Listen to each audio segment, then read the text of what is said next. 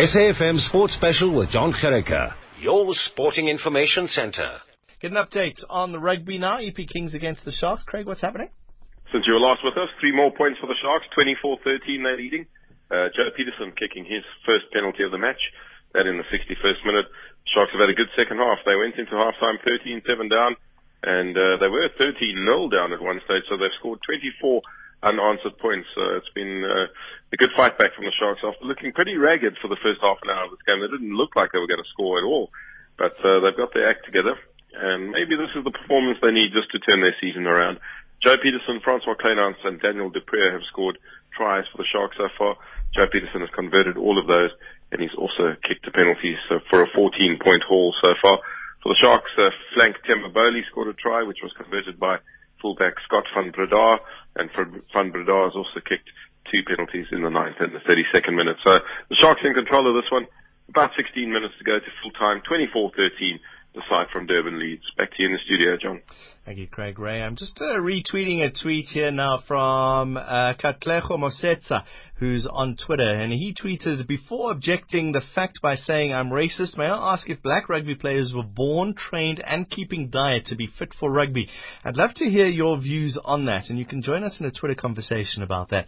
Uh, I've jumped in there as well, so do join us on Twitter, SAFMSS, because this conversation can carry on beyond the show as well. So uh, do join us as well. I think uh, has raised an interesting question, and it's a question that was raised many, many years ago. Um, I forget who it was. Who was the was the Serbian coach for Kaizer Chiefs? I forget. Maybe not be Serbian. No, it wasn't. It wasn't that. It was somebody else, and and he made a good point. It could have been Muhsin Ertuğral. I think so.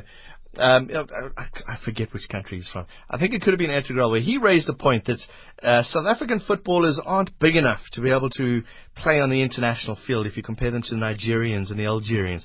And that was his thing. And, and maybe Katlech was bringing this up. It's yeah, a big Afrikaans rugby player is certainly different to somebody who hasn't born with a rugby ball and played it from in the cold field barefoot from when they were two years old. And it's a difficult thing to do. And I'd, I'd, I'd, I would never want to be a sports administrator. Never, ever, ever. Now, let's move on from uh, rugby team. I think it's enough for that. Let's find out about this, uh, this community project as part of our Women in Sport about girls in football South Africa. Let's read this for you quickly. HIV, AIDS, teen pregnancy, and violence against girls and women are highly prevalent in South Africa. Inspired by this fact and the need to provide girls with a positive platform to develop, we use football as a vehicle for education and a source of empowerment for girls, equipping them with a strong sense of body ownership and promoting self-esteem. We're joined by founder and director Jos Dirkx. Jos, thanks very much for joining us. Uh, explain why you, and obviously you said you, you're using football to empower women. How do you make football do all those things? Hi, John. Um, so Jos here. Yeah, thanks so much for inviting me on the show. First of all, I really appreciate it. So our curriculum is um, really based on the primary health concerns that girls are facing, and not just in South Africa. We see it really globally and not at the same levels, of course. But when it does come to things like teen pregnancy, awareness on sexual health, body ownership, there's a two-way conversation we're having, you know. So yes, one part of it is empowering the girls and making sure that they have access to the information that they need, but a lot of it is also rooted in play and the confidence that comes from team building, from leadership skills, from learning from inspirational coaches, and from seeing other women be successful at a sport that's primarily residing in a male domain. So it's really a 360 degree approach that we use to ensure that girls have access to health information that they need. It's, why sport? Why not just put them in a lecture hall and tell them these things? Right. So, I mean, if you can think back to your 12 year old self sitting quietly and listening to adults talk about things that might not necessarily be primary um, interest topics, it can be a bit tricky actually, and it surprises me because, you know, I, I, when we originally started our work back in 2012, I thought, you know, the girls would be very keen to sit and talk, and they are, they definitely are, but they really also appreciate the opportunity to play together, to build teams, to choose teams, to learn drills, and it's really fun to see because at the end of the day, the primary target group that we work with, which is girls aged 10 to 14, they want to play, you know, mm. and, and kids don't often have the opportunity to just spend two hours running and, and laughing with their friends and participating in, in a school sport or in a team sport. So that's uh, why we chose this approach. Is, how successful has it been so far? Well, we've worked with over 3,000 girls in South Africa, and then we have a mobile health app um, which has 63,000 subscribers. But I don't want to measure success by numbers. Mm-hmm. I think the biggest things that have happened is that um, a small NGO like ours has really grown to a team of almost um, 10 um, workshop leaders that work, you know, actively with these girls with passion and it's it's beyond just the numbers. It's the change that that we're making, and I think one of the best ways to measure that is sometimes we'll have dads come to games, come to workshops, and they are like, you know, we are so happy. I'm so happy to see my daughter play, Mm. and that is actually that's that cross gender um, change that I think is really important. It's when dads and then brothers also recognize the importance of seeing their daughter or seeing their sister take to the field and and put on a good game with other girls and if we can start making that change and start encouraging people to view each other in a safer space and a safer environment, then I think we're really on the right path. Uh, you you kind of answered it with uh, the cross gender, as you said, but why girls? It, it's uh, men play football, not girls. All right. Well, there you go. Um, so of course that's the that's the dominant idea that we have, absolutely. And there's no, you know, right or wrong approach to this. Uh, we actually interviewed almost 800 boys in uh, one-on-one and interviews and and focus groups because it's not, you know, like I said at the beginning, it's not just a one-way conversation. It really is a two-way conversation, and including boys in the conversation is very important as well. However, um, what we noticed with the primary research that we did, which took about, you know, we did for six months, we interviewed over 50 people uh, from amateur to professionals to coaches in South Africa, and we, we started to notice that there was just such a limited platform for girls to play sports and to even have access to that safe space where it's just girls. And I'm not saying that um, interaction between boys and girls isn't important when we look at, um, you know, the, some of the challenges that you that you said um, in the beginning. But when we um, when we do have the opportunity to provide girls with some space that's just theirs, where we can equip them with a platform to have conversations they might not feel comfortable having with uh, with boys in the same space.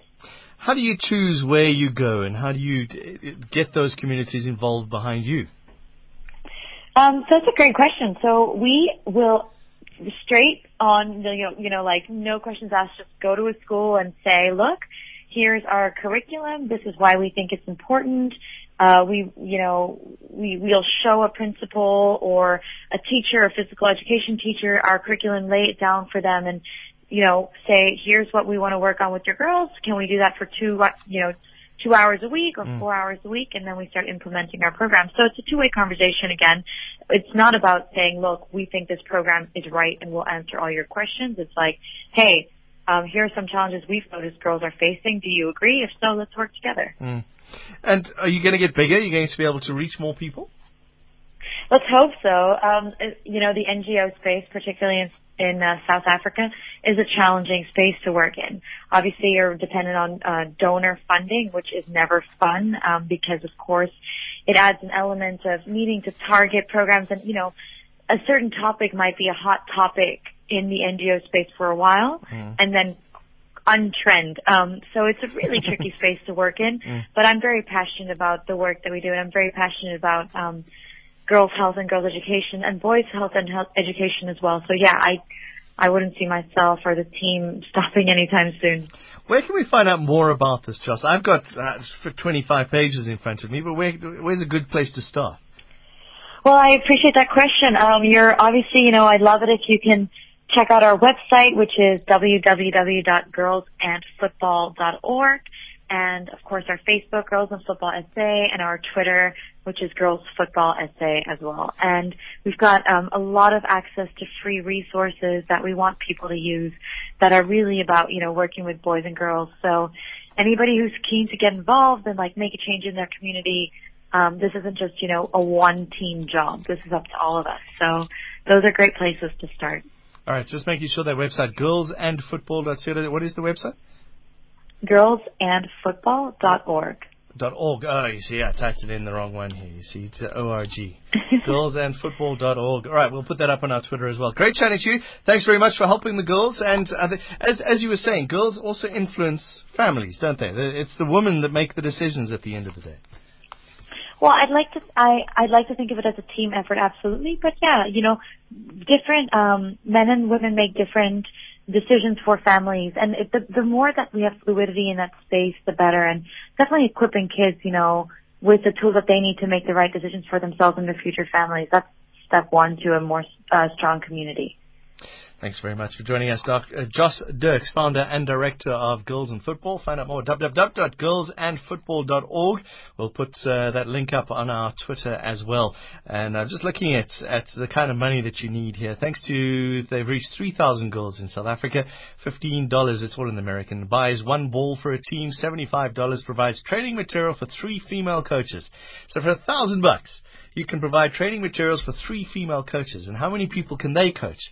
Uh, $250, a little bit much, provides five trips for 10 volunteers to rural communities, and uh, you can make a donation as well. It's, I think it's a great initiative. Girlsinfootball.org. We'll put that link on the Twitter as we speak. And while I'm doing that, let's get in the rugby update with Craig Ray. Eight and a half minutes to go in Port Elizabeth, and the Sharks still leading by 24 points to 13, and uh, they scored 24 unanswered points uh, points after trailing 13 0 midway through the first half. And uh, for the Sharks, it's been a very good uh, and impressive second half performance. The scrum has stabilised after being under a lot of pressure in the first half, and that's largely to do with the introduction of Thomas du Toit, the SA under 20 uh, scrum prop uh, at uh, at Loosehead. So uh, the Kings desperately trying to get something out of this game, attacking a lot in the last five minutes, and they're hoping to maybe uh, earn a bonus point out of this, maybe even sneak a win, but they'd have to score pretty quickly. So uh, the Sharks tries from Joe Pietersen, Francois Kleinhans, and Daniel du Preez, all of those converted by Joe Pietersen, who's also kicked a penalty. For uh, the Kings, flank Tim Bavoli scored a try in the fourth minute, which was converted by Scott van Breda, and van Breda has also kicked two penalties, but it's the Sharks in the driving seat at the moment. They lead by 24 points to 13 with about uh, seven and a half minutes to go. All with Craig Ray after that. Let's go to something from the BBC. Anthony Ujah is a Nigerian international. He plays at the highest level in Germany. But if you put the striker's name into a search engine, you won't be greeted by a goal, but by a goat. Late last season, he celebrated scoring by pulling the horns of the Billy Goat mascot of his former club, FC Köln. Fans were furious, and he's been telling Sports Hour, the BBC Sports Hour, Steve Crossman about the events that led up to a public relations tour with the animal in question and how a new team's mascot, Werder Bremen's dog, is safe. I would say, just a simple explanation, I would say that was too much emotion. that was too much expression of emotion. I, I, it's not something I, I planned, you know. I, actually, I, I've celebrated my, uh, uh, two goals in the previous two seasons with, with it, but I never came in contact with it. I just go around it. And, um, it's, it's a club I, I, I love so much. And, and this club mascot, this, this, the, the Billy Goat, it's like, is a, is a symbol of the club, you know. There is no game that the, the, the goat won't be there. You know, come rain, come sunshine, whatever the weather is, the goat is always there. So when I came close to the goat, I was out of my mind. I didn't know what I was thinking this moment. So I just did that and then uh, directly after the game, I was feeling different, like, okay, I think something has gone wrong. And uh, although I, I, I, kind of, I didn't expect the reaction that, that, that came really. I, uh, I was just being happy that we won this game, that I scored. But then the weekend was not the weekend that I expected because I had to do a lot because of this situation. The vice president of the club had to contact me and uh, that we had to really go to the zoo to visit him one more time because I, I I didn't mean to, to hurt him or something or to be disrespectful. Oh, to, to take some photos with the goat. Yes, yes. And after doing that, that was the game we played Saturday. And next day I had to do that. And then the third day was its birthday. I had to go back again with over 20 journalists coming around.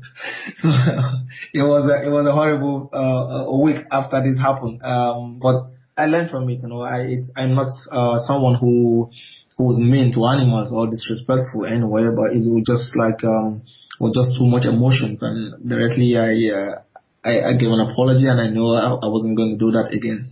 The mascot of Werder Bremen is a dog.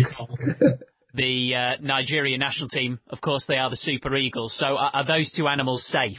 Uh, I think I'm not going close to any of the ones because they're they're more dangerous. You know, for me as an African, you know, um, the way dogs are in Europe is quite different from the way dogs are in, in Africa. In, in Africa, you get dangerous dogs, you know, who are really really dangerous, and I, I'm not someone who are very good with dogs. And an eagle you already know I'm not going close to that. I think uh, in the future, celebrating with an animal, I think no, not anymore. I love that he still keeps in touch with the GOAT, Anthony and Steve Crossman. And Anthony scored his first Bundesliga goal for Werder Bremen last night, rescuing a point in a 1-1 draw. And I believe no animals were harmed in the making of his particular celebration last night. SAFM Sports Special with Jon Gericke, your sporting information centre. You were there, SAFM. There's uh, been a try by the Kings, a penalty try, in fact, awarded to the Kings. A high tackle coming from the number 11 of the Sharks. So the EP Kings 20, Sharks 24 right now. 20 points to 24, five minutes to go. Close game, that one there. Uh, updates on other football around the world. In Spain, Real Sociedad and Gijón playing to a no-score draw. Bologna and Sassuolo are no score after just about half time in Italian Serie A action. In Germany, Bayern Munich and Bayer Leverkusen playing to no draw after 15 minutes. Spurs and Everton are goalless after 15 minutes in the English Premier League. Let's go to, stay with the BBC now, the killing of Cameroon footballer Albert Ebosse moments after a match he played in for his team in Algeria shocked the world of football. Now, just over a year on, we ask why so many questions about his death have remained unanswered and why no one's been brought to justice. John Bennett's been speaking to Albert's brother, as well as looking at the mounting evidence that counters the claims made by authorities in Algeria to what actually happened. Did the Cameroonian footballer Albert Ebosse die as a result of a rock thrown from the crowd, or was he beaten to death? Twelve months after the incident that shocked the world of football, his family is calling on FIFA to help them to finally find out the truth. On Sunday, it will be exactly 12 months since the 25-year-old died straight after his club, JS Kabylie, lost a match in the Algerian top division. But officials in Algeria and Cameroon still disagree about the cause of his death. John Bennett has been following this story for our Sports Hour programme. And first, John, give us more details about those two theories about how he died. Well, Caroline, Albert Ebosse was last seen alive walking towards the tunnel after the defeat against USM Alger. At the time, it was reported that he died in hospital from head injuries sustained after objects were thrown from the stands. The official Algerian report back this up as well. But then in December we had a twist. The pathologist who carried out post-mortem tests in Ebosse's home country, Cameroon, said the player had died as a result of a beating. He said Ebosse suffered upper body injuries which indicated signs of a struggle.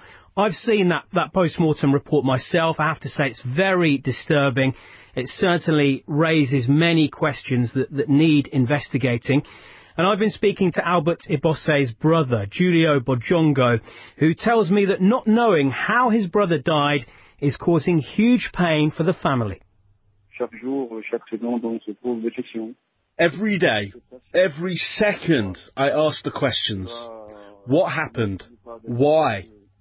We still don't have any answers, whether that's from JS Kabylie or the Algerian government we still don't have answers, and that's extremely disturbing. It's very important for us to know the truth. Our lives are still traumatized by this. Julio, what, what do you personally think happened? Albert, I think, was murdered, but I don't know why, and that's what I want to know. Why? Why did they do what they did? Why? Tell me more about the Albert Ebosse that you remember. What was he like as a person, and what was he like as a brother? Albert, everyone will tell you the same thing about him. He was really a lovely person. He did a lot. Even just before he died, he sent money back for someone in the village who was very ill. And of course, it goes without saying that you must miss your brother every day? If you were next to me, I'd show you my phone. It has a photo of Albert on the screen. The day of his death, he called me. The morning of every match, he used to call me. He liked hearing my voice and asking for advice. He said, I'm going to score. I promise you, I'm going to score. Unfortunately, unfortunately, that was it. We know that he left behind a young daughter. She's two years old now. How is Albert Ebosse's little daughter? She's doing well. She's growing well. Of course, she's still innocent. She sees her father on photos, but of course, one of these days, we're going to have to tell her that her father is dead. When she's older, that moment will be extremely difficult. So, Julio, what do you want to happen now? How can people, how can football help you to find out the truth about what happened to your brother? La FIFA et la CAF. J'ai dit la FIFA FIFA and CAF. FIFA and CAF have to get involved. Algeria is part of CAF and FIFA, so FIFA have to get involved. But FIFA haven't done anything, or done anything yet, because we haven't seen evidence of them getting involved. First of all, I want to know the truth.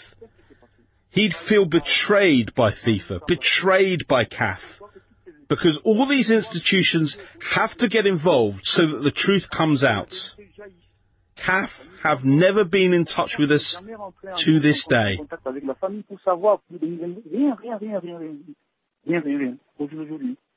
So what will the family be doing now? They're going to take their case to FIFA to try to get some help to find out the truth. Was he killed by a rock thrown from the crowd, or was Albert Ebosse murdered? The family's being represented by a high-profile French sports lawyer, Jean-Jacques Bertrand. Supposedly, Algeria's Ministry of Justice opened an inquest into Albert Ebosse's death on the 19th of December, but the lawyer says that since then the family have heard nothing. Up today, the case works, I can say, very slowly because we have absolutely no answer from the Algerian uh, justice. It's uh, uh, a lack of consideration and respect for the player. we must go on. We must not stop because of this. We have no words at all about the injury in Algeria. Why do you think that more people haven't taken notice of this autopsy report carried out in Cameroon? I think it's the world of silence, you know, in uh, in Algeria. For sure, uh, on the scene uh, of the, the the accident, there were a lot a lot of people, and we have no testimony of anybody. What about FIFA then? Are you angry that FIFA haven't taken a lead in this? You, you, you can speak not only about FIFA, we can speak also about the CAF. You know, uh, but we don't give up. In the next weeks, uh, FIFA will be officially receive will officially receive a, a claim. Uh, what uh, ask the the family of the player is to be helped by some federation, some personalities who can uh, make pressure to have uh, the the just what what asked the the family is the truth, you know, the truth of the death. I've heard from FIFA, Caroline. They say this is a matter for relevant authorities, so FIFA has no comment at the moment. And I've heard from the Confederation of African Football as well. They say it was decided not to have a parallel action with FIFA. So basically they say they're leaving it to FIFA. I don't think uh, those answers from FIFA and CAF will be satisfactory for the family. We were hearing about his baby daughter, John. Has she been looked after financially since his death? It's a good question because Albert Ebosse was a very promising footballer. It's worth uh, pointing out that he was on the brink to a move to Europe. He was on the brink of a call up to the Cameroon national team. He had a year left on his contract as well. And he used to send practically all of his money home. He was building a complex, a house for his family when he died. They have had money for the daughter from the Algerian government and the Algerian Football Federation, but the family say that in 12 months they've heard nothing from the club and they've been sent no money from the club. This is what about Albert Ebosse's agent, Sylvain Honang, had to tell me. They didn't receive any single support. They haven't any received any money from support. the club. They haven't received any money from no the club money, that Albert no, played for. Eh, no money at all. I have been talking to this club now for a year. I have, I have, I have tried every, everything. When he, he had one year contract left, uh, 110,000 pounds. They still have to pay to this family. Albert gave everything to this club. I say, I'm not talking as an agent. I'm really angry because I'm talking as a human being. How would Albert be feeling about all this if he were alive? Very betrayed. Very betrayed. Albert gave everything to this club and this, uh, and this president. Caroline, I've tried to contact JS Kabylie, the club Albert Ebosse played for when he died, without success. I've been trying and trying to get hold of the, the president of that club. In the past, he's claimed that he gave money to the federation to pass on to the family. They'll all be gathering the uh, family of Albert Ebosse in their village to celebrate Albert's life on Sunday, but they continue to wait for answers. Jon Gericke on SAFM. That was from the BBC. It's SAFM Sports Special. Let's wrap up the Absa Currie Cup action for the weekend. Sharks uh, with a win. Craig Ray. Finally, the Sharks pulling it through. The Kings remain winless, I'm afraid. 24-20 the final score then in Port Elizabeth. The Sharks uh, producing an excellent second half performance, although the Kings did fight back late in the game and uh, could have stolen it at the end. They almost had a breakout from their own 22 that could have been the winning try, but uh, a little knock on put paid to those hopes. So the Sharks in scoring three tries, one from uh, fullback Joe Pietersen, blanks uh, Francois Kleinhans and Daniel du Preez both added tries. Pietersen converted all three of those tries and also kicked a penalty, missing one penalty, a long range effort late in the game just to try and put some daylight between the sides. For uh, the Kings, Temba Bholi scored a try as early as the fourth minute, which was converted by Scott van Breda, and van Breda also kicked two first half penalties. And then late in the game, in the 75th minute, uh, penalty try was awarded to the Kings with Ronnie Cooke, the centre, looking like scoring in the corner. S'bura Sithole made a high tackle on him, stopping the try and uh, a probable try. He went to the sin bin for his uh, efforts, but uh, even with the penalty try and the conversion, it wasn't quite enough to get the Kings over the line for their first win of the season, but a bonus point for them nonetheless. And they uh, have now moved to three points on the standings. They are above Griquas, who lie in eighth position. But uh, it's the Golden Lions and the Blue Bulls still setting the pace in uh, Absa Currie Cup this year. But uh, a good win for the Sharks. Uh, especially as they were 13-0 down at one stage in that match. So Sharks winning then by 24 points to 20. Back to you in the studio. Craig, it looks like there's going to be a good battle for third and fourth place this season. Yeah, I think that's where the real battles are shaping up with the Cheetahs, Western Province, uh, and the Sharks probably vying for those uh, positions. Maybe even the Pumas mm. can get their season back on track as well. But uh, um, yeah, I think the top two are pretty much sorted for the next little while.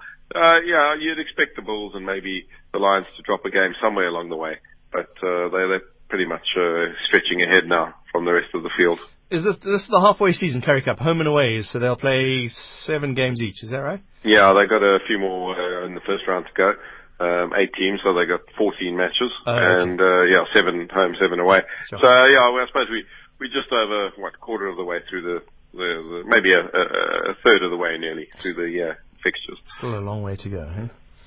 All right, Greg, great. Thanks very much for that report. Craig Ray watching all the rugby action for us. In case you missed it, the Sharks beating the EP Kings towards the end there. The Lions top the table. They're one point clear of the Bulls in second.